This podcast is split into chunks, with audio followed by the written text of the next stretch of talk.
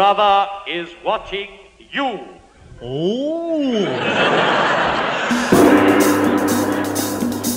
Listeners, you are warned. This program is not to be listened to. Welcome to 1984 Today, your one stop shop for all things dystopian. I'm your host, Mike Friedman.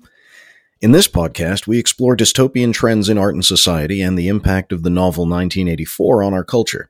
Among other things, we'll be looking at surveillance, censorship, free speech, historical revisionism, the role of the individual in society, and group led conformist thought. But don't despair, we'll try to keep our sense of humor along the way. Today we're joined by Dorian Lynskey, who's written an excellent book called The Ministry of Truth, a biography of George Orwell's 1984. Dorian is a well known journalist and author from London, England. He co hosts the podcasts Origin Story and Oh God, What Now? And in the past, he's written for The Guardian, GQ, and Mojo magazine, often with a focus on music. His previous work includes a history of protest music called 33 Revolutions Per Minute. And someone with a good eye for a pun is always welcome here. Dorian, thank you so much for taking the time to speak with me today. No problem. The the best place I can think of to start is among the wo- many wonderful turns of phrases in your book. You described the novel 1984 as the tallest building in the city of nightmares. Right. Yes, because uh, the the Ministry of Truth is the tallest building um, in uh, um, Airstrip One, and it was based on the Senate House. Physically, it was sort of based some extent on the Senate House in London, which was, I think was the um, second tallest building after St Paul's, and obviously a very modern modern one.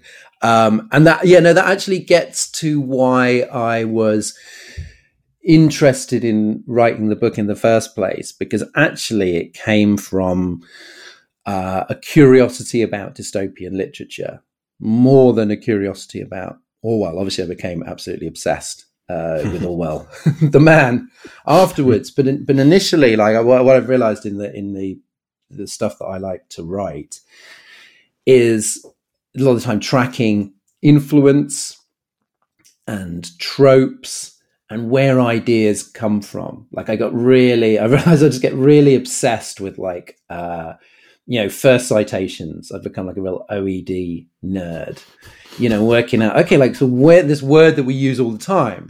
And for example, dystopia, you know, it, it first gets coined in the 19th century and then doesn't really take off until um, the 70s and 80s. Uh, and it's really pushed by like really a couple of writers like Martin Amis and Anthony Burgess to start using it a lot. And for me, that kind of that kind of thing, like oh, Orwell would not have called this book a dystopia. Hmm. I find really fascinating. And so I was just trying to work out. We take so much from 1984, um, but what was Orwell taking from? And you know what, what was his reading? What was the what was the kind of terrain of utopias and anti-utopias at that time? And then also, where do we misunderstand 1984? So the Apple advert, which I write a bit about from the, well, it's from 1984 and it's called 1984. Um, if you actually look at it, it's really not Orwellian so much as based on like um, it's more like an H.G. Wells kind of dystopia in terms of its its design, and it's really interesting how that is almost like the perfect example of what you think 1984 looks like. Maybe if you haven't read it, the way it's become the sort of the generic dystopian and touchstone and I thought I was going to track, try and track as much as I could, like Orwell's thinking, Orwell's ideas. How do you get to this after 50, 60 years of people writing what we would now call dystopias? How does he basically give us the template, which remains the template to this day, even though there are all kinds of dystopian fiction and, you know, something like the Hunger Games or whatever is a, is a completely different vision, really. It's not, it's not Orwellian. Um, and yet 1984 is the one. That's when things are going badly, people go, oh, this is like 1984. Um, so I love that contrast between the the sort of the facts of Orwell's life, the facts of the writing, the, ideas that went into it, the actual text of the book, um, which is much more sort of complicated and you know sort of sometimes enigmatic than people think, versus the huge reputation and what people think that it's about. Hmm. And something that made a, a very strong impression on me in your book was that at the at the beginning in the introduction you say that it's I forgive me if I don't get the quote exactly right, but you say that it's a book that's more known about than truly known. Mm. And then over the course because I've read 1984 a few times over the course of my life, like mm. you, discovered it when I was a teenager. And I was quite surprised, even after reading it a few times over the course of reading your book about it, spotting things you pick out from the novel. And I was like, I don't remember that being in there. It's it's like it's morphing in my mind mm. in relationship to my reality that I live in as I live with the book and I forget yeah. parts or I misremember parts. Um, and you also said in your introduction that it's a damn sight more relevant than it should be. Yeah. So I was wondering if, as a kind of jumping off point, then, when you say that it's a book that's more known about than known, the way you just mm. described, so what if we have someone joining us who isn't totally versed in the novel, mm. and obviously it's not like a required reading to for this podcast. Yeah. How would you summarize the book as you feel and understand it based on what we're here to discuss? Well, the, the, the, the great thing about it, the problem is, is it's a lot of different things at once. Hmm. Um, so it's partly, um, it's partly a thriller it's partly the kind of novel that Orwell was writing previous to that, whether that's Burmese Days or Keep the Aspidistra Flying, about a kind of fairly mediocre character who rebels against the system uh, that he inhabits, and uh, the rebellion ultimately fails. So this kind of novel that he'd written quite a few times before. It's also, I think, an essay a kind of thesis about totalitarianism, which um, was still fairly new. There were a few books about totalitarianism, um, but they were quite niche. There weren't any kind of um, you know bestsellers explaining the connections between Nazism and Stalinism, and it came out. This came out just before Hannah Arendt's Origins of Totalitarianism. So for a lot of people, this was the first explanation of what Hitler and Stalin had been doing that they would have read. Mm. And it is also a satire that he was really into um, Swift, and he described it as a satire in the tradition of dystopias or anti utopias, as they would have been called, was a satirical one. So there's, it's not like a very, considering he was a very funny writer, it's it's like the least funny of his books, but there is still satirical elements in there that perhaps get missed. You know, I never, until I was reading it for the however many, you know, umpteenth time, you know, just the joke about um, somebody is somebody's job is to organize the spontaneous demonstrations. like that, that's like like a good satirical joke, but it's thrown in there very low key. Uh, and and it, so everything about it is more complicated than you think. So the basic plot is this guy Winston Smith, who is a kind of fairly unpleasant, mediocre character who works in the Ministry of Truth, rewriting old newspapers. Um, and then gets this sort of rebellious spirit, but it's a, it's a very internal rebellion. It basically consists of him writing a diary and trying to express what he actually thinks because Orwell's point is that in a totalitarian regime, it's not just um, your fear of being arrested by the secret police. It's like that fear gets into your brain, and so there's certain things that you can't say and you can't write, and therefore you you sort of forget how to think those things. So his rebellion is really internal. Then he meets Julia. Um, this sort of rebellious, but in a completely cynical, hedonistic way and then between them, the sort of coward and the cynic end up getting this kind of real courage. Um, and this this is fed by a character called O'Brien, who works for the party, um, who sort of says he's in contact with the with the underground, you know, the um, the Brotherhood, this sort of revolutionary secret organization um, led by Emmanuel Goldstein, who is this Trotskyist figure. Um, and then there's this great betrayal at the end of part two, where you realize that actually, um, spoiler coming, that uh, O'Brien was never, you know, was never working with the Brotherhood. He is a pure party loyalist. And both Winston and Julia are arrested. And then in part three, um, we get the interrogation of uh, O'Brien inter- interrogating Winston in the Ministry of Love. They've obviously all got these very ironic names. And it's how he gets broken, it's how he gets thoroughly mentally destroyed by O'Brien. But the weirdness of the book is how much you um, don't how much you cannot confirm, how much you don't know and you cannot confirm. And the key to me was when he's trying to write his diary, he doesn't know that it's the year 1984. And I think that's such that is such a key fact that we, we mm. don't know for sure that the book 1984 takes place in 1984. That you can't even know exactly what the date is.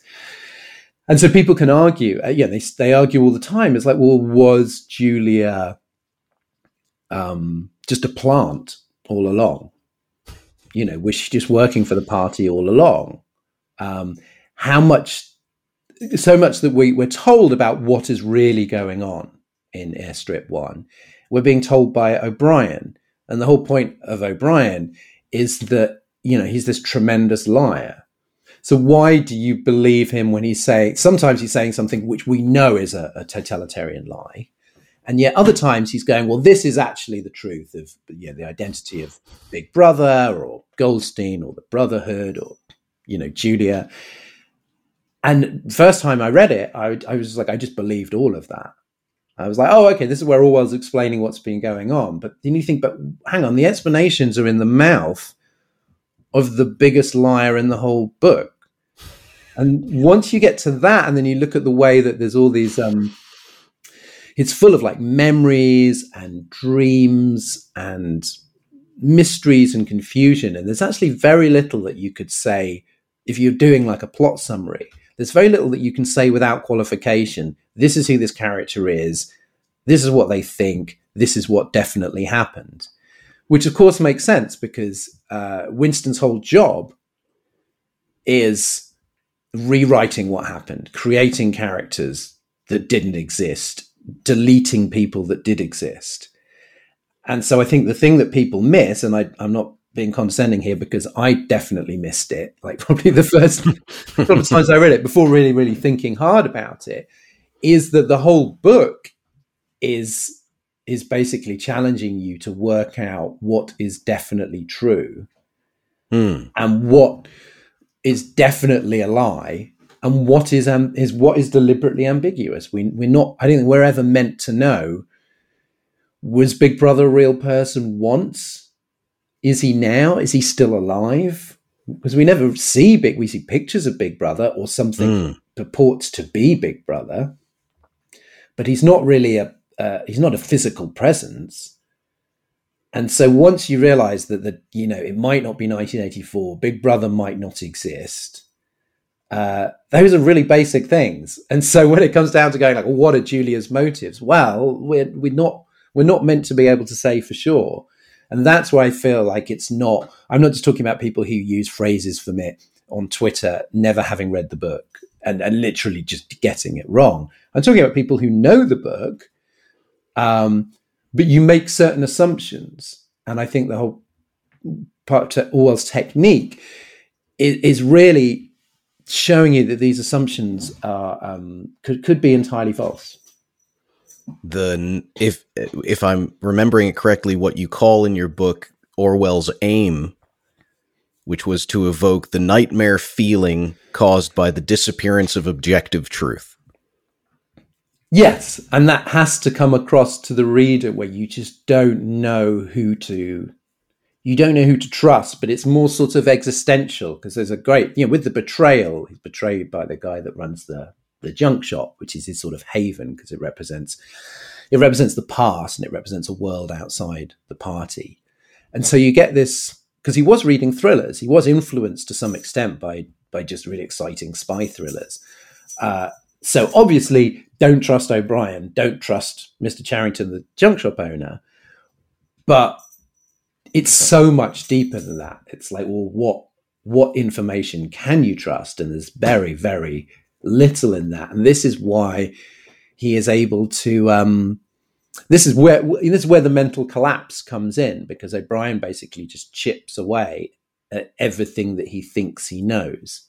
Hmm. And if somebody is under interrogation and they've got a very solid sense of of who they are and what is real, um, they can resist more easily.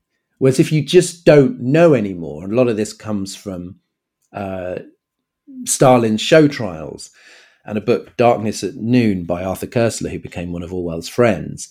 And in that, a party member gets accused of treachery uh, against the party. And after a certain point, he doesn't know if he's guilty or innocent. Hmm. He's like, yeah, may, like maybe, maybe I am a traitor. Like if the party, I believe in the party, and if the party says that I'm a traitor, who am I to disbelieve the party who I am so loyal to? And so his loyalty makes him believe that he just must be a traitor. So this is stuff that was actually happening. This is not just thought experiments from, from, from Mm. Orwell. This is based on the kind of the the really you know that nightmarish disintegration of reality um, that Stalin happened. to Stalin to in a different way happened under Hitler. And as you say uh, very eloquently in your book, and as is clear now, it's effectively a hallmark of totalitarian regimes in general that the first hill that must be conquered, in a way, is the human mind, the way we see reality, the way we use Mm. language, the way we see our own history, our own ideas about whatever society we live in. Sure. All of that has to be kind of fully captured and twisted to the goal of whatever party is taking control. Well, one of the um, crimes in um, uh, Putin's Russia at the moment is describing the the war in Ukraine as a war. So to say in Russia that there is a war in Ukraine or that Russia invaded Ukraine can get you put in jail. I mean, it could not be more. It's not sophisticated. It could not be more blatant. It's like the state says that this is not a war, and therefore it is criminal to say that it is. Now, Putin's Russia is not strictly totalitarian, but it uses a lot of the same techniques, and, and that's why Russia is so famous for disinformation. Mm. You know, um, and and we see this obviously. I mean, I'm sure you'd want to get onto this later, but you know, in the in, in the online era, you just you can see how um, so much of so much of the, the technique is not necessarily even imposing a new truth on you, but demolishing the very idea that there there is a truth. And in that case, you you believe what it is easiest to believe. So it's not necessarily like you have to believe that there isn't a war in Ukraine, but to all intents and purposes, you do. Mm. You know, because of the information environment, because of the the threat from the authorities. And this is what happened in, in Soviet Russia is that people went around believing not not really well no they weren't fully believing but they went around basically acting as if they believed that certain things were true without any real commitment to those to the truth of those things it's a it's a kind of mid midway space and that's where it's that's where it's nightmarish. It's not just like there's truth and there's falsehood. It's like there's this middle ground where these categories and orwell wrote about in some essays where those categories just simply don't exist. And, and in fact, if I, I hope I understood it correctly, but something that blew my mind uh, that I found out from your book was that the formulation, which is like central to 1984 and which is used and misused nowadays as well with very frequent uh, effect, it, two plus two equals five. Mm. And you pointed out that I think it was Eugene Lyons who found that that originated when Stalin was trying to achieve the outcome of a five year plan in four years. And so he was in Soviet Russia seeing people with like banners or placards that said two plus two equals five, meaning in four years we'll reach the five year plan.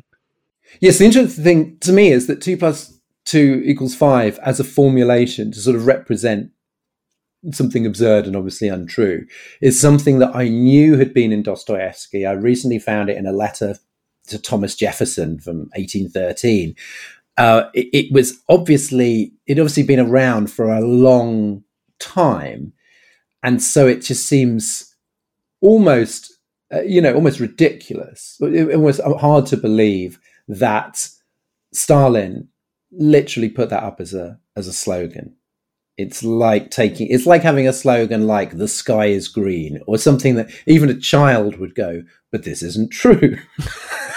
um, but you know, unless you know, and, and I suppose unless uh, Eugene Lyons was was making it up, that does seem to be you know what happened. And because Orwell wrote a uh, a review of Eugene Lyons's book, uh, that does seem to be you know probably where where he got it from, or certainly something that would have been in his mind. And one thing I try and insist on in the book is that people, when people go, oh, things are becoming like 1984, as if he just invented all of these bad things. And, you know, and now the real world is becoming like that. So he didn't really, he invented very little.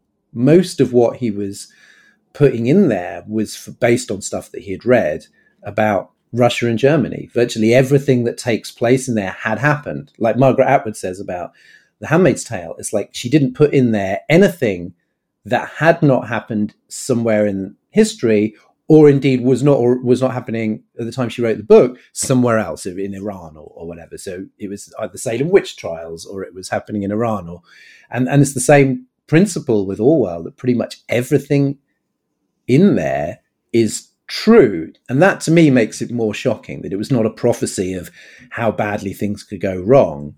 It was a sort of satirical account of what had already happened. And interestingly enough, referring back to what we were saying earlier about it being illegal to call the invasion of Ukraine an invasion or a war in Russia, mm.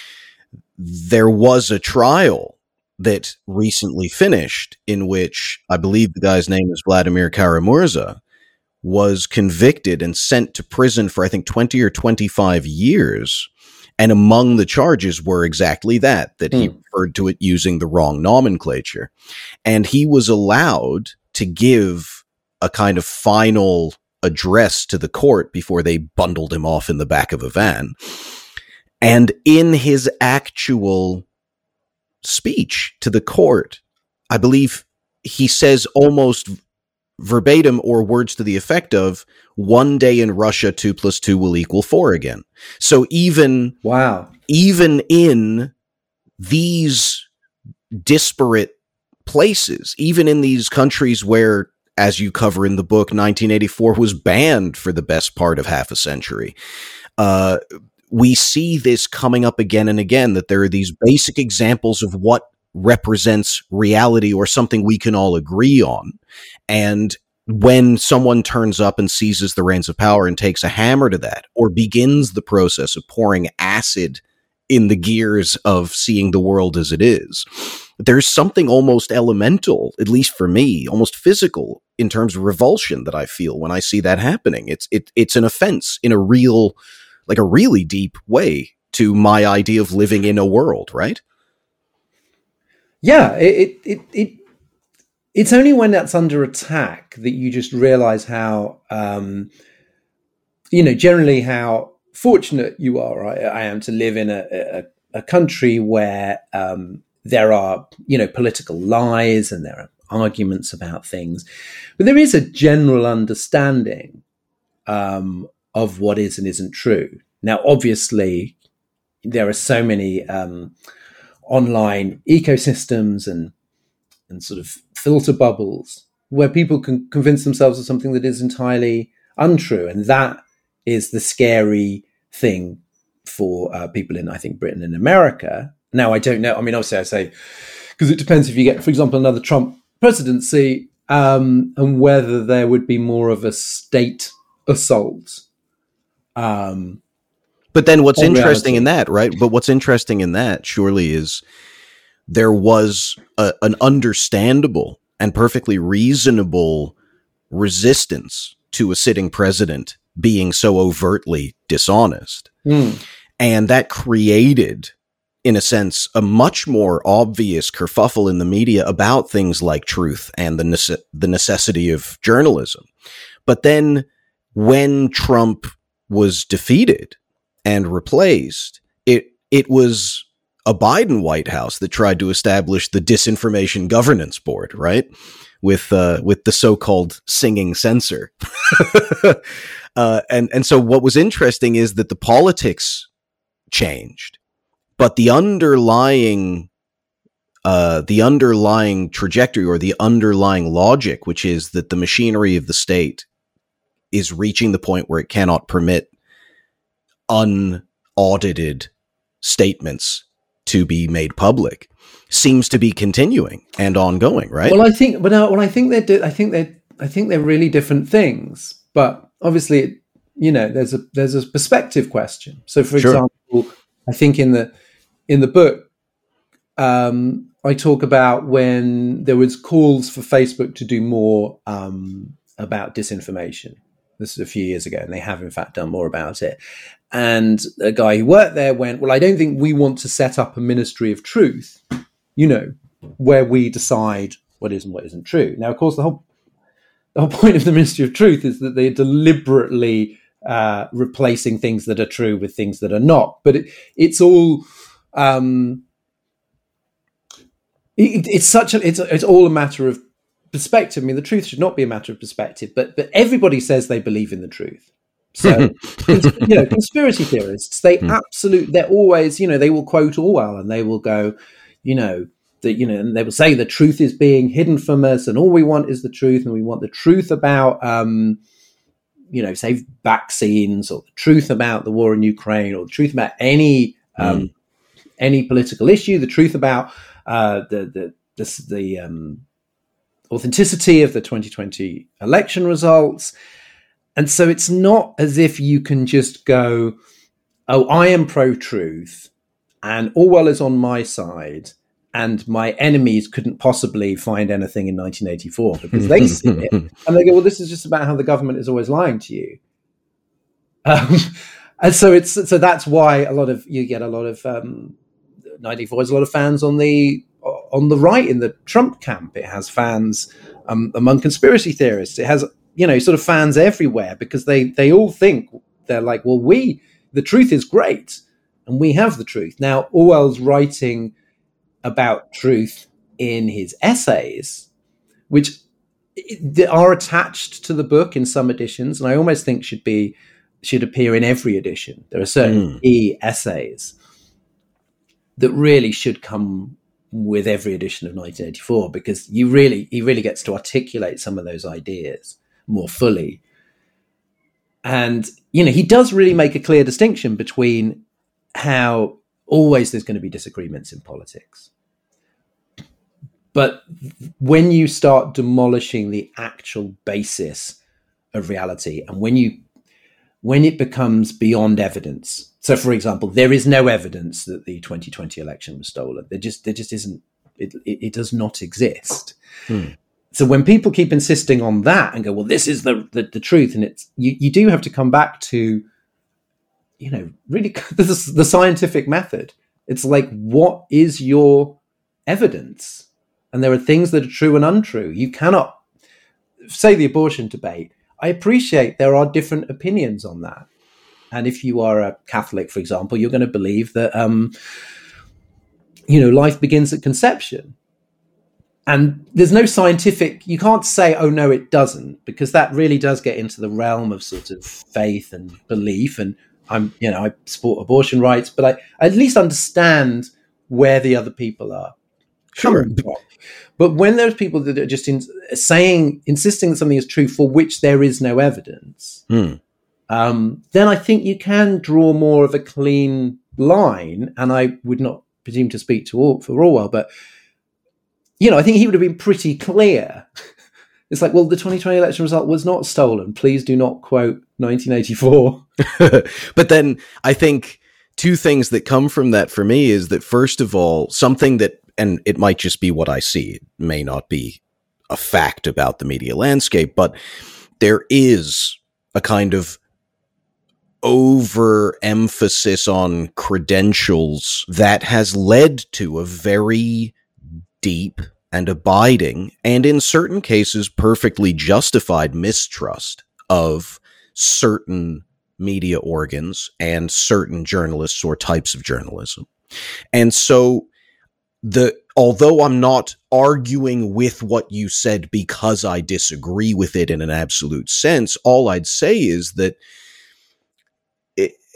when we get to the point of, and this is in a way what's so worrying about the world as it is right now, when you get to the point of, okay, well, where's the evidence? How are you backing up your position?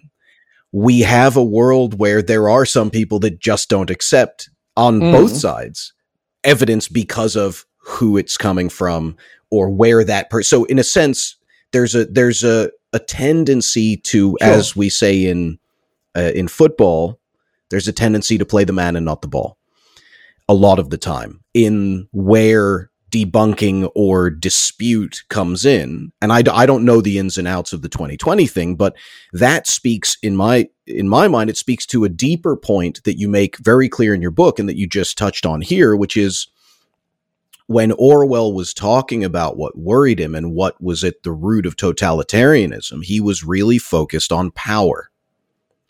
And power and the way it's exerted and the way it's held on to and why people do that is at the heart of these kind of control systems.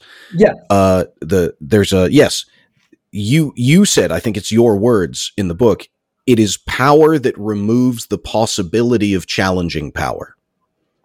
And so to return to the point, I think when you said, yes, well, the Ministry of Yeah. Truth was engaged in erasing facts about the past and replacing them with lies, that's true. But it was Mm. a a legal or political infrastructure that allowed there to be any type of institution with the power to amend anything that allowed them to exert that power. So in a sense, you could say, well, as long as there's a ministry of truth that's making sure all the lies are taken away and and rewriting or preventing the publication of provable Mm. untruths, then in a sense we're kind of back at the 2001 Patriot Act point where it's like everyone was going, well, as long as the guns of the the anti-terrorist state are pointed outward at the world and not inward at American citizens, then there's no problem. And then where are we 23 years later? But I mean, but this is the, I mean, this is obviously so much bigger than than 1984. But this is the enormous, um, you know, this is the enormous challenge that if you are, uh, you know, generally like in support of um, free speech, um, and you don't want, so you don't want too many sort of controls on what people say and, and state controls. The challenge is. Um, what how do you respond to the, the, the willingness of so many people to believe things that uh, for which there is no Mm. evidence um, because it suits them? Now where i would cite orwell here is a lot of the things that you believe did not suit him. He was he made a lot of enemies. He was often quite lonely. Like he didn't have a tribe if you were on the left as he was uh, and you really hated Stalin and you wrote Animal Farm, then it was very hard to get published, you know, or you fought in the Spanish Civil War and came back and went, it's unbelievable what the communists are doing. Obviously, I oppose the fascists, but there are all these crimes that the communists are committing.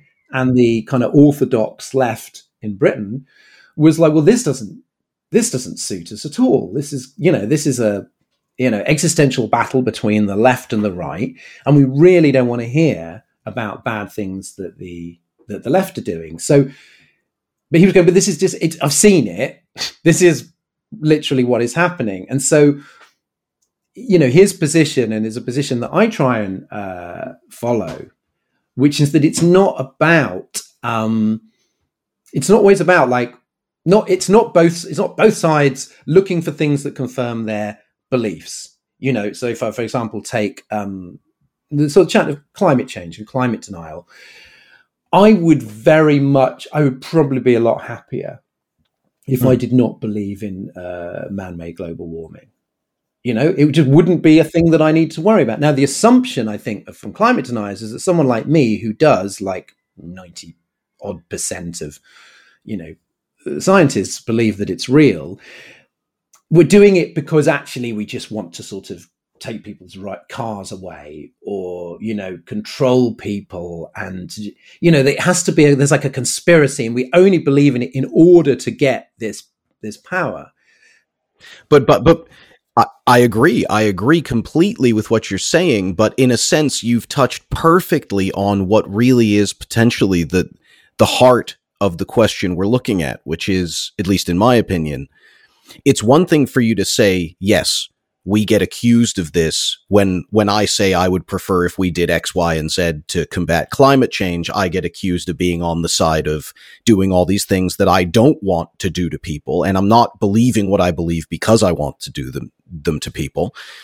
But it would be disingenuous, mm. just as it would be disingenuous for someone to look you straight in the eye and be like, no, you're doing this because you do believe this, even if you don't. It would be equally disingenuous to deny that yeah. a great deal of the proposed mitigation strategies and solutions do involve things that a lot of people are understandably concerned about, like centralization of power, supranational authority interfering in domestic affairs, yeah. and actually reducing mobility of people and the level at which they can live in terms of their consumption and their emissions. So it's not that it's true that you would wish that on anyone. Well, and I don't think you'd be the type of guy to deny that a lot of the strategies are based around doing things that would. But it's that's what I mean. When people say, no, we have no plan, and people who are arguing against them think that's dishonest, and then there is this mutual suspicion, right? For me, it's about, well, is there a problem? Is the problem demonstrably true? Like, we've known this. The, the, the evidence has been there since, um, you know, since the late 1950s, you know, since the Keeling curve. Like, we know this. Lyndon Johnson talked about it. So, like if somebody just goes, do you know what? Yeah, there is man-made global warming, and it's going to cause all kinds of problems. But I um, am such a you know libertarian or whatever that I refuse to do any of these following things to do, do anything about it. Like that's a position. Uh, but often because there's a sort of cognitive dissonance, and that just sounds like you're, you're kind of um, it just sounds like you're very selfish and uh, want things to get very bad, you know, climate wise then so many of these people turn to a denial position because mm. then there's the dissonance is relieved and they go, oh, well, we don't have to do this stuff because the problem doesn't exist. Now, that is, you know, coming back to Orwell here. It's like, of course, the reason why a lot of communists didn't want to believe all this stuff about Stalin was because, like, it was super inconvenient. They believed in socialism. There was only one socialist or country that called itself socialist uh, in the world at that time. Therefore, to be a socialist meant that you had to, in their logic, support Russia meant that you had to therefore deny, make excuses for, or deny what Stalin was doing. So that you then had to build the truth around your assumptions. Now, I don't think uh, a lot of the time, climate being a good example, you know, most people do really would like they they are, they are quite into like personal liberty and um, they don't particularly want to make sacrifices. And everybody would like to be able to sort of fly as much as they like and consume as much as they like and all of that. But you, you know, you do have like a, a large section of the public that goes, well, there is a problem. And, um, but I'm really not keen on a lot of the solutions. Like that's understandable. What to me is, is not legitimate, is not sort of forgivable, is people that just go, as a result, I'm going to deny all this evidence that there is a problem. Like it's totally fine to be angry that you've lost an election, But that's different to just going to resolving that anger by going, ah, yeah, but actually we didn't lose the election. It was stolen. You know, those those kind of things. So for people like that to sort of cite Orwell, if, if you're if you're sort of you believing the bending the truth simply to suit your political priors, um, then that is in no sense in the spirit of you know the writer or the book. You sort of almost know that you are in the sort of tradition of Orwell when there's things that come up that are actually quite um, are quite politically difficult for you, or you know, psychologically difficult. I I I completely agree with you, and I think in a way, in your book, I think we can put a name on this thing that we're both feeling our way around. In your book, you talk about a play, interestingly enough, called Take Back Your Freedom, I think it's called. And so in there, you quote a character named Clayton Oh yeah. as saying a line I'll I'll share in a moment. So I think maybe we could call this the Clayton fallacy, maybe, right? Which is where the character says, It is necessary, therefore it will be true Yeah, exactly. right? Which which which really gave me the heebie jeebies when i read it right? Because it was so perfectly formulated and the thing is i've heard that fallacious way of looking at things on all sides right? So i agree with you. That's i don't like the things people say we need to do about climate change therefore there is no climate change so Right. you know what needs to be true is that there is no climate change because what is necessary is that i give up things i don't want to give up right Mm. that's totally legit but I've also spoken with environmentalists where when we discuss the real nuance and subtlety of what's happening worldwide and who is making emissions and where cuts need to come from for them to really be meaningful, Yeah. and I point out that that would mean either relying on people who transparently have said or obviously won't do things to do them. The response I got was literally exactly the same. In fact, the exact line I heard from one lady I was uh, speaking with a few years ago, and this was a woman that worked with uh, a department in government writing guidelines for for uh, climate action.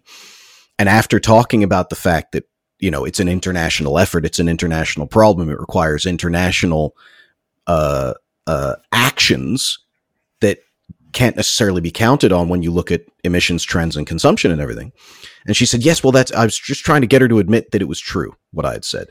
And in the end, she went, "Well, well, of course it's true, but it's not very helpful, is it?" And that was the Clayton fallacy right there as well, right? Yeah. It's necessary we make changes, therefore it cannot be true that there are obstacles to those changes. Do you see what I mean? So it's yeah. Well, this is this is why I'm not. I'm not a great joiner.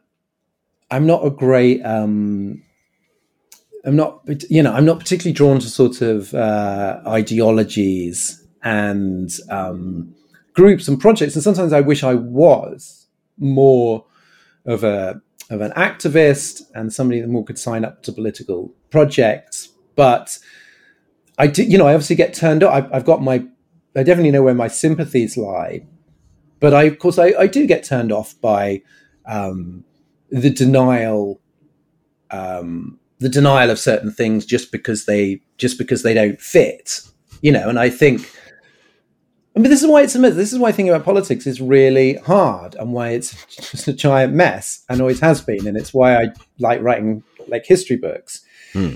You know, one of the, the, the one of the consolations, one of the things that makes me feel better is reading about an argument in the 1930s or the 70s or the 1890s and going like, oh, right. It's the same.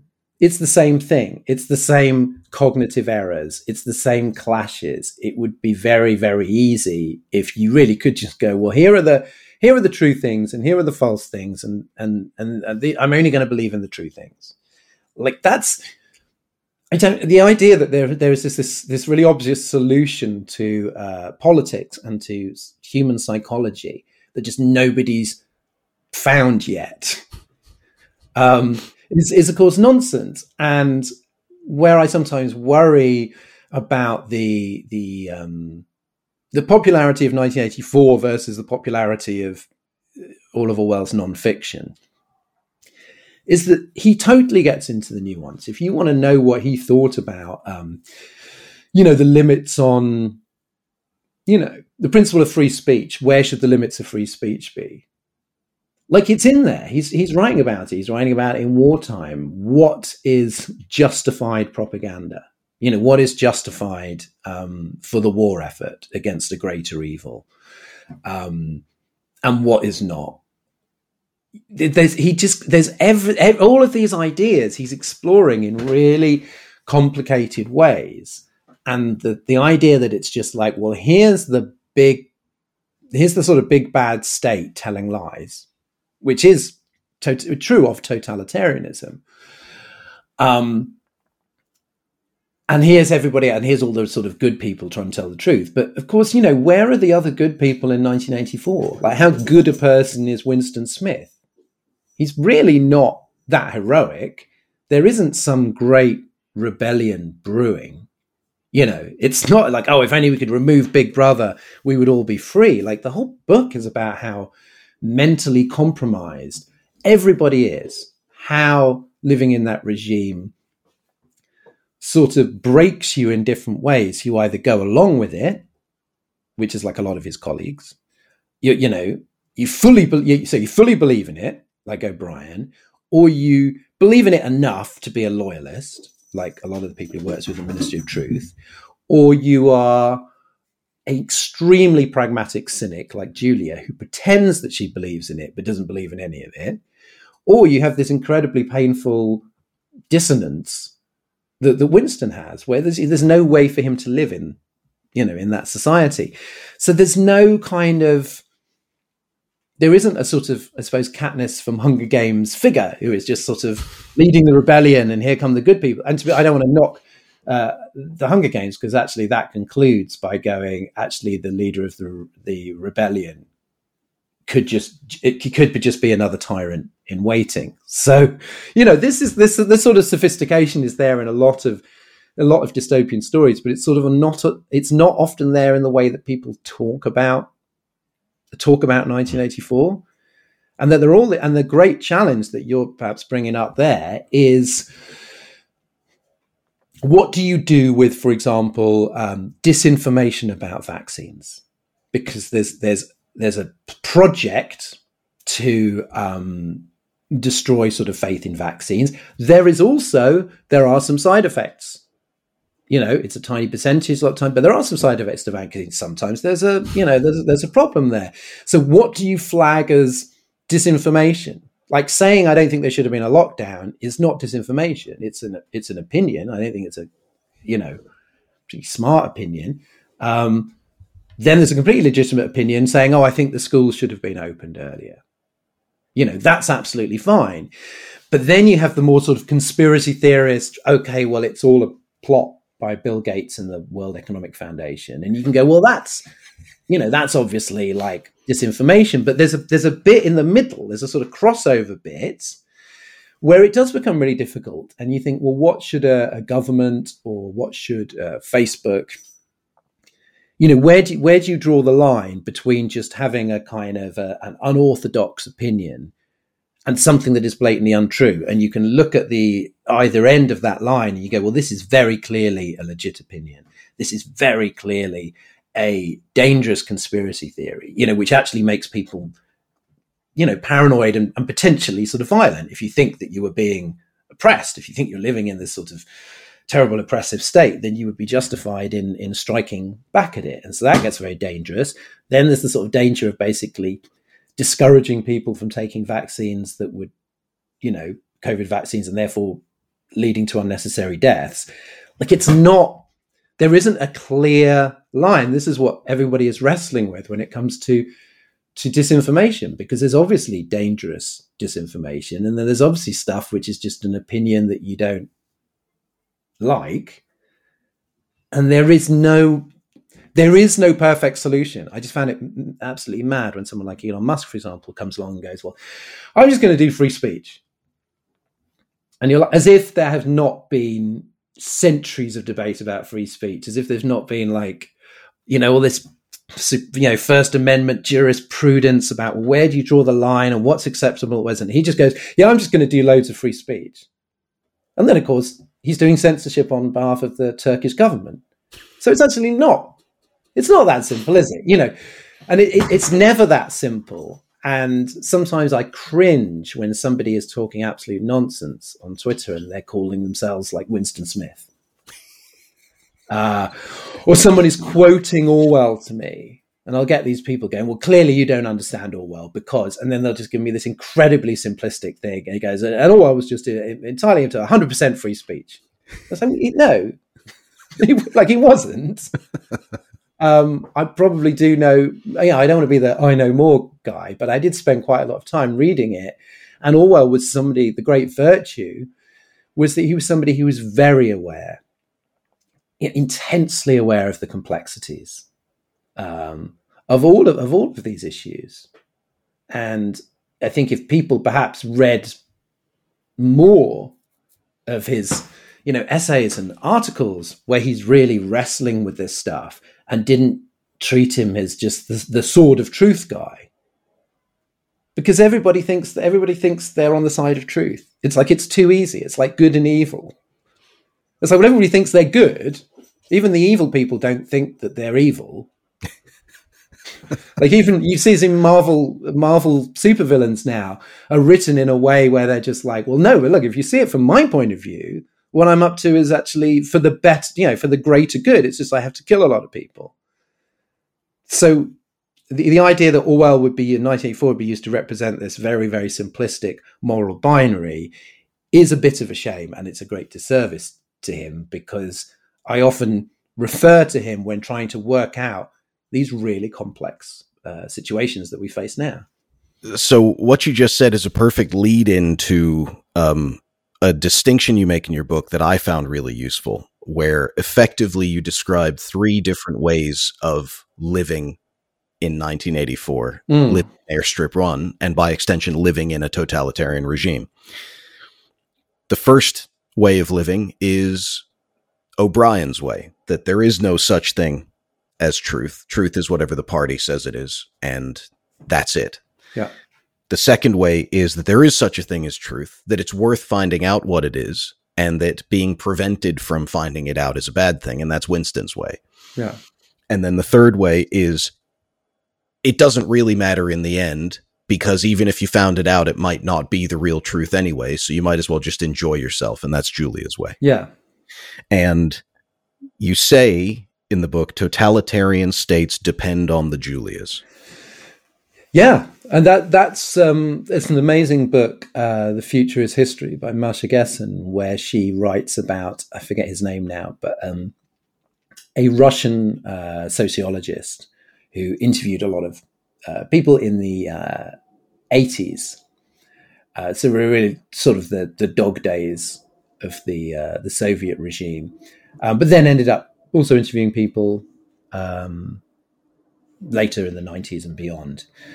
And what he found is that most people were not really ardent believers. They were not fanatical believers because they sort of knew, as you would, if you're told that you're living in a kind of uh, glorious workers' state and you have to, you know, you're you have to queue up for food and things aren't, aren't that great. And you know, you do have television. You are aware of that there are other um, there are other countries in the world and there are other societies, and they seem to uh, they seem to have things that you don't.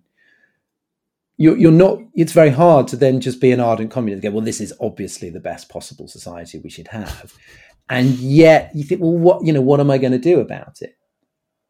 And so you just sort of go along with it, and so you do the you do the you turn up to the parades or you know the spontaneous demonstrations, yeah, spontaneous demonstrations. You know, you you sort of mouth the words it's a bit like um, I remember going to church and, and I essentially didn't believe in God, but didn't didn't kind of realize I was too young to sort of realize it. And um, and you're just going through the motions, and you get up and you sing the hymns and you say the prayer, and, uh, but it doesn't mean anything. It didn't mean anything to me. Um, but if you'd seen me from the outside, you'd just go, well, you know, I'd looked just the same as somebody who believed deeply in God because I was in a space where I'm like, well, this is, I suppose, what you what you should do, and that become that became the psychologist found like a way of life. This is how people got by, and this is a lot of the time why, when the power of the state collapses, Hmm. you don't have loads in, in Russia and in East Germany. I mean, probably Russia's such a complicated case, but if you say look at Eastern Europe, where most of those countries have not relapsed into authoritarianism, um, you know, you did have people that missed communism, but an awful lot of people were like instantly like, oh, good, I don't have to pretend that anymore. And that I thought was really fascinating. And I think that Julia is like an overlooked character because actually that's most people. Hmm. They just want to get through life. They don't want to be political prisoners, um, but they can't be true believers. So they they find a path, and that's that. I think is what most people uh, have done in those regimes, and I think it's what most people would do if was suddenly Britain was to become a totalitarian state. I think people would just get, you know, do what they need to do to get by without, you know, making too many foul moral compromises, without completely abandoning the sense of, uh, you know, abandoning themselves. But you do get into that space, and Hannah Arendt described this as well, where it's like it just doesn't really matter what's true. Hmm. I mean, something that's quite touching in the way you laid that out is that, in a way, the Julia position is the most reasonable one. It's the one that is the least extremist. It's the one that is the most geared towards an individual human's actual enjoyment of their daily life, but it also happens to be the one that offers the least resistance to Hmm. a damaging or a dangerous regime, right? but this is what we wrestle with all the time. This is why we people still talk about Nazi Germany, and they go, well, "Why? Why were so did so many people go along with it? You know, were they ardent Nazis? You know, you often find that, for example, a political figure, and it turns out that they were kind of a member of the Nazi Party. Hmm. Um, now, that doesn't mean now, obviously, from our perspective, not great, but you know, you do have to make a distinction between someone who was like an ardent Nazi, you know, whose writing is just full of the most kind of like crazed anti-Semitism, and somebody where it was like, oh, well, this otherwise, I'm kind of like a, I'm, I'm like a social pariah. Now, we all like to think that in such a situation, we would be members of uh, the resistance. There is no way we would sign up to this. We would, you know, throw our bodies in front of the, you know, the the trucks that are taking the Jewish people to the, you know, ghettos and and so on. And yet, history shows that that is just not true. That that is not the majority. And so that's the insight that Julia carries. She's not the point is that she's not morally admirable, but it's kind of maybe more. It's closer Relatable. to what we would be. It's it's closer to what most people would be, because it, you know, in no in no repressive society ever has your average citizen been part of a kind of um, of a courageous resistance in which they put their life on the line rather than go along with a regime that they opposed. Because if that were the case, then all these regimes would basically, you know, collapse on day one. It's uh yeah, the the Hannah Arendt quote. Do you mind if I if I read it? Sure. It's because it's only a short paragraph. It's from your book, and it really it really connects all this. She she says in it's in, it's from the origins of totalitarianism, right? Is Yeah. that the book? It's yeah. Yes. In an ever changing, incomprehensible world, the masses had reached the point where they would, at the same time, believe everything and nothing, think that everything was possible and that nothing was true. Mass propaganda discovered that its audience was ready at all times to believe the worst, no matter how absurd, and did not particularly object to being deceived because it held every statement to be a lie anyhow Mm. and so that's kind of the the portrait of the ultimate blend of surrender indifference and cynicism because it's Yeah. that what she describes is a rational position if you think that you're being lied to you don't fight the organs that are pumping out the babble machines or whatever they are. You you don't fight it because even fighting it seems credulous in some way, right? Mm. There, are, there are quite a lot of situations. I've been writing a book about uh, sort of stories about the end of the world at the moment, and um, the psychologist Robert J. Lifton um, observed this really strange way in which people lived with the reality of of nuclear bombs, and, and again they ended up in this situation where they were both it was kind of denial and cynicism and despair and disassociation. And these weren't even separate people. it was all these things because they basically just thought, well, if I think about it, it really could destroy everything, but I don't feel like I've got any power to do anything about it. So it's going to drive me mad if I th- live with that fact for too long. And therefore, I have to find other strategies. And so I, I think that these kind of these these really psychologically complex and contradictory states are quite common when you're confronted with something that seems both horrific and beyond your control. Because you, it's, it gets this huge dissonance, and it's like, well, how do you how do you resolve that? How do you how do you live day to day? And and and how can we be kind enough to each other to accept the truth of that and to not judge each other for the way we deal with it, right? Well, I mean, yeah, but the the problem is you can't get away from the you can't get away from judgment really in a, in a totalitarian regime because it's like, well, what are the what are the what are the accommodations that you're making? You know, mm. that's that's why that this is still such a moral problem about about how to judge people who went along with the with the Nazis because you can go oh well it's sort of understandable and it's like oh but did they maybe uh, report um, a Jewish neighbor mm. you know is that what they did okay they didn't kill anyone but maybe they did that and, and so that's that idea that Orwell gets across is that there is literally no way to live in that society and be pure and safe. Almost the only purity is suicidal. If you just stood up in the middle of the, you know, two minutes hate or whatever in the square, Victory Square and would say, down with Big Brother. Okay, that would be very courageous and very pure, and you would die. And this is why. this is why we kind of really admire people like these sort of young Germans who are members of like people like Sophie Scholl and members of the White Rose movement. But you know, they died when they were 20. So okay, that that is a morally uh, unchallengeable position, but they did die as a result of those actions. So anything short of the oh, almost this suicidal bravery is morally compromised, and there is no res, you know there's there's there's sort of no way of resolving that and going well who did Nazi Germany right you know, who went through it.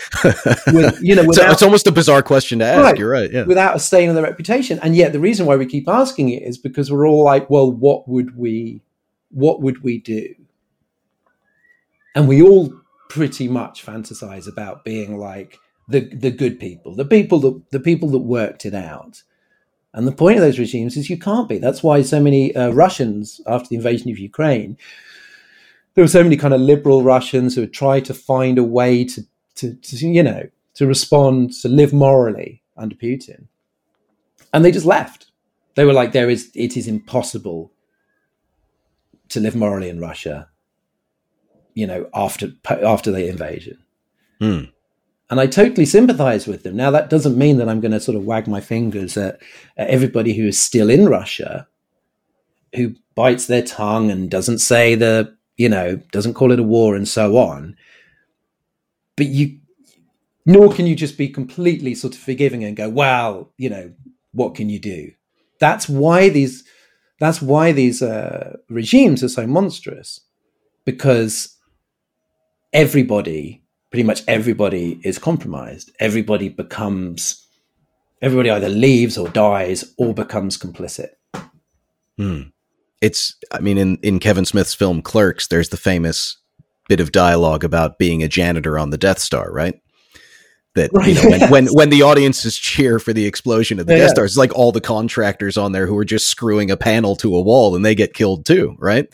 And and the argument is, well, if you're working on the Death Star, chances are you're implicitly responsible, right? Yeah. but but that's like there's a maintenance guy who works on the tanks that are blowing up people's houses there's you know an IT person who is making sure that the servers that pump out whatever crap is being shared online are are kept running. You know someone's buying the antivirus software from a procurement office somewhere right? Like Hmm. it's it's like you said all of us are compromised. Even when you try in even in countries that are not totalitarian like our own we have our problems but they're certainly not totalitarian. And uh, if you want to have your own version of a moral life you go to the cl- you go to the clothing store and are you buying clothes that were made by some 8-year-old in Vietnam? You know Right. are e- there's no non-sweatshop section of a clothing store. Like in our own ways all of us are in some way compromised even without the totalitarianism. So it's almost a kind of permanent ennui or or kind of a base load of tension in all of Yeah, us maybe. Yeah, and I, well, I mean, this is why we, you know, this is why I think, you know, we return to sort of novels and and, and art, and that really the best writers are, you know, any really kind of uh, worthwhile writer is is about the is about the complexities and the compromises and the ways in which you fall short of of, of who you want to be. It's it's like it's the oldest challenges humanity. It's like how to be a good person. You know, if you're politically engaged, it's like, well, how to be a good person within the context um, of your society. And I, I think in order to try and live only as a good person, it's it's it's so extremely hard because you know to live without any compromises. Because either you just go completely, you know, I suppose you can just go completely off grid, or you have the situation that a lot of the '60s radicals had, you know, who they were very, um, you know, very noble and brave and principled, but they burnt out. And some of them just spun off into, you know, terrorism, and some of them became, um, you know, just kind of liberals or even conservatives. And it, it's not, it's it's like people people are always trying to work this out. Um, and all you can do is try and do, you know, do the least do the least damage. You know, don't. It's like you know the Google slogan, which they end up dropping: "Don't be evil." As if that was just an evil. Oh, we just don't do won't do the evil things. Just don't. There's a basket of evil things. You just don't touch that basket. But of course, it's not possible. So all you're trying to do is do the is do the least harm, and do these things that compromise you the, the least. But that depends on the society and how much pressure is being ratcheted up. And I feel like generally in, in, in you know in Britain, it's not so hard. Obviously, yeah, you think, well, how's and what conditions was my iPhone made or, or whatever. But um, it's it, it's certainly it's certainly easier. And so I suppose this is a, a side note, but it does bother me when people talk about Britain. Well, this is 1984, and it's like you know, Orwell was very aware that the challenges that he faced in Britain were different to those faced in uh, Germany or Russia, and that there is always, you always have to remember that.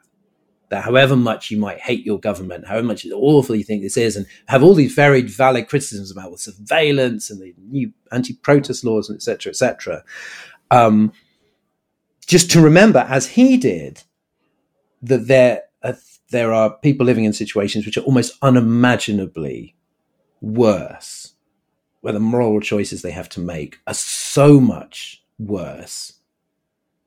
And so that's always, I always think that's quite important. People go, "This is like 1984." It's like, yeah, it, it it touches on something, and it's good to have those thoughts, and it's good to know what to look out for. But when people go, "This is 1984," as I think I say in the book, it's like, well, if, if you're allowed to read 1984 freely, it's probably not, you know. and there are countries today where you are not permitted legally to read it right Uh, yeah, I mean, my book, I could just say here that, that my book was meant to at one point have Russian and Chinese translations, and uh, the political situations changed, and that was no longer. So my book is cannot be uh, cannot be read in Russia or China. Um, I think you can read 1984 in China, but it's a very it's, it's, there's a great I read a great article about it. It's a much more complex situation there because China's often quite careful about what they repress and what they don't repress. They understand the Streisand effect. It's it can be a little bit like that. We go, well, we let people read 1984. It's like we can't mention Tiananmen Square, but we let people read 1984. so it's not quite it's not quite clear cut. Um, but I think that Orwell was very aware of like, okay, look, what are the things to look out for? What are the things that can erode a democracy?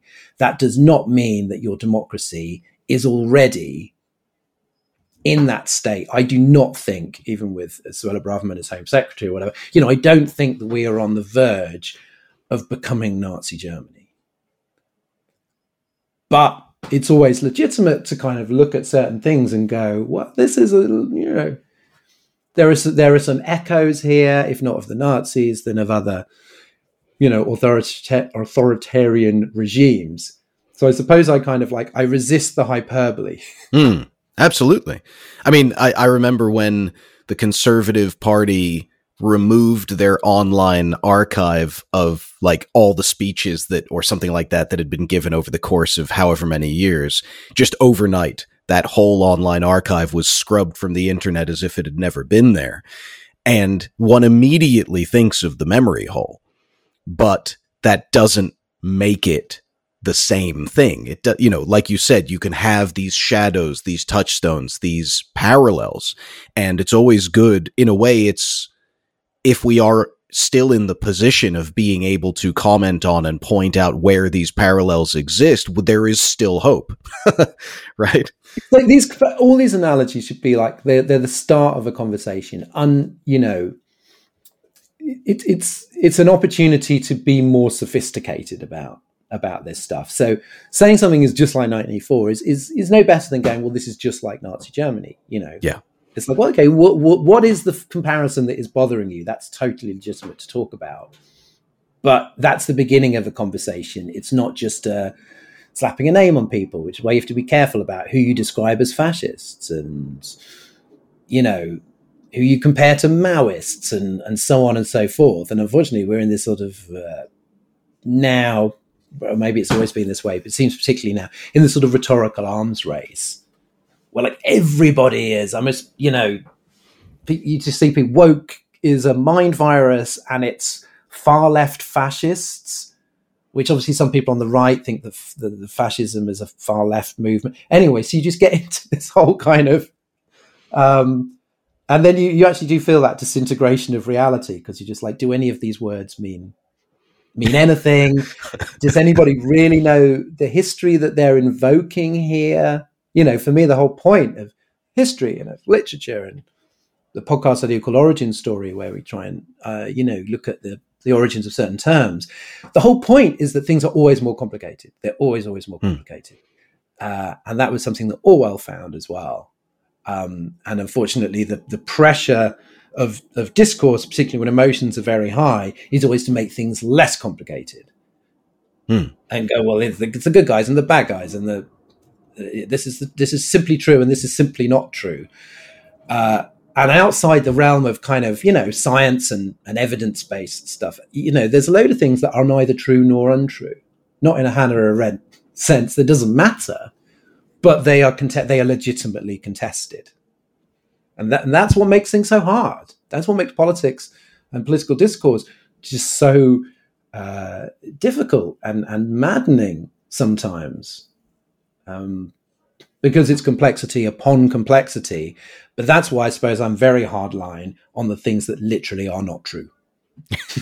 because I'm like, look, the world is very complicated, shades of grey and all that. And like sometimes you've just got to go, no, no, no, this this is just a thing that is definitely this definitely happened. This is definitely what the evidence says, and this is definitely untrue. Because we can't not everything is a grey area. And there's always hope.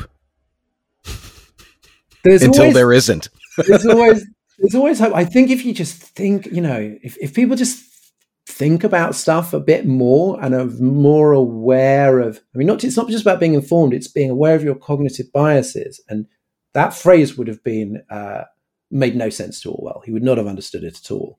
But if you read an essay like Notes on Nationalism, he's talking about cognitive bias. He's talking about all the stuff that psychologists over the you know the decades since have outlined and gone okay this is how your brain leads you astray particularly when you want something to be true and so orwell even though he didn't have that psychological uh, apparatus to describe it. He knew what was going on. He was like this is all the ways in which you can trip yourself up and he included himself in that. And his self-criticism is i think so underrated. Hmm. people that don't know enough about his life and work and they only know 1984 it's that kind of he didn't think he was a hero. He didn't think winston smith was a hero. It's like you've got to look inside yourself and your own biases and your own weaknesses and sins whatever the secular term for sins is um, you know you can't Tendencies. tends yeah it's maybe a bit mild. Uh, but you you can't just look out and you can't just look you can't just always just go oh it's you know it's it's those guys. Sometimes it is those guys. Sometimes those guys are you know white supremacists with tiki torches you, that's okay to criticize them but you also have to be aware of well what are your what are your tendencies what are your mistakes how could they go sour Hmm. uh, or, or even become dangerous. Um, and that that is the that is the sort of the hidden lesson of Orwell um, that I wish I wish people were more aware of is that it does it, it does start with you and self awareness.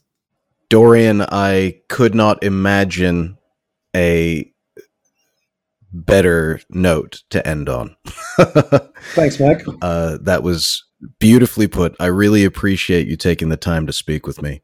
And uh, if I'm, uh, if you have a moment, you mentioned in passing you were working on a new book. I know you also host a podcast. If you want to shoehorn in a couple of shameless plugs, I'm all ears. I do. Okay, so I'm writing a book. It's going to be out in 2024 called uh, Everything Must Go, which is uh, a book about stories, both in fiction and in politics and in science, about the uh, different versions of the end of the world and uh, how they are relevant now. And I also do a podcast with Ian Dunt called Origin Story, um, which is uh, third season coming soon, where we take a a term or an event or a figure from history who is extremely contested and misunderstood and uh, do a ton of research and then try and explain um, try and explain you know what what is what is true what is a myth uh, and and the sort of the nature of the argument about them. So it's it's all part of it's a very Orwell inspired project Wonderful. I I hope that whomever is listening checks everything out. And your book, the one we were discussing today, of course, is The Ministry of Truth, a biography of George Orwell's 1984, which uh, is a great Ronseal book. It does exactly what it says on the tin, and it does it with panache and excellent, um, excellent prose. I mean, that's one of the things that really I loved was it's not just about a good writer. It's a well written book about a good writer. And oh in fact, thank you no, I mean for real. I'm not. I'm not just blowing smoke. And th- there was a line that gave me chills when I read it, um, where you wrote, "In Oceania, there are no laws, only crimes, and no distinction between thought and deed." And uh, there are no laws, only crimes. I found to be such a perfect formulation of the ultimate nightmare. Yeah. Oh well, I'm glad. I forgot. I'd forgotten that line. So I'm, I'm, I'm very glad. To, very glad to hear it. Well done, me from five years ago. Well, yeah, but what maybe one day I'll be a good enough writer that I can afford to forget my best lines too. But thank you so much. Thank you, Mike. Cheers. Well, that's a wrap for today. If you enjoyed this episode, be sure to tune in for our next installment. We'll be continuing our exploration of dystopia in art and society, hopefully with a few laughs. If you're inclined to support us, please check the show notes for ways to contribute. All blessings are gratefully received. Well, to quote the late great baseball legend Yogi Berra, the future ain't what it used to be. But Orwell himself said about his most famous book, the moral to be drawn from this dangerous nightmare situation is a simple one. Don't let it happen. It depends on you. Until next time, keep the fire burning. We'll be back with more fuel in a week. Bye.